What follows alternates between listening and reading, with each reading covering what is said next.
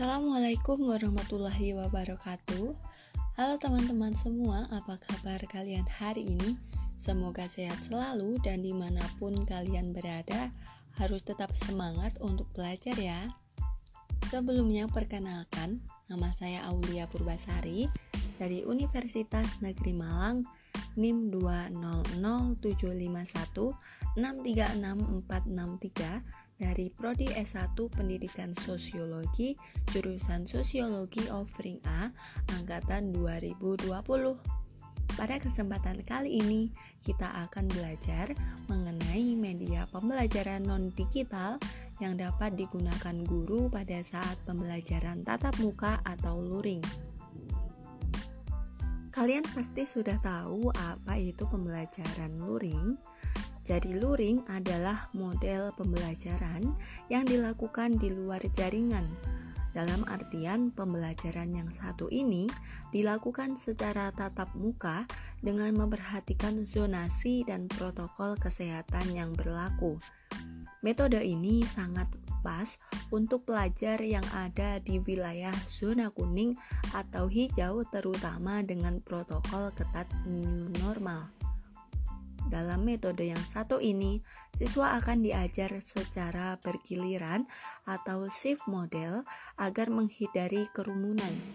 Dikutip dari kumparan model pembelajaran luring ini, disarankan oleh Mendikbud untuk memenuhi penyederhanaan kurikulum selama masa darurat pandemi ini. Metode ini dirancang untuk menyiasati penyampaian kurikulum agar tidak berbelit saat disampaikan kepada siswa. Selain itu, pembelajaran yang satu ini juga dinilai cukup baik bagi mereka yang kurang memiliki sarana dan prasarana pendukung untuk sistem daring. Ada lima contoh media pembelajaran luring, yaitu yang pertama adalah televisi.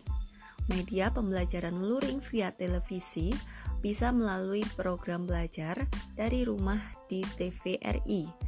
Yang kedua adalah radio.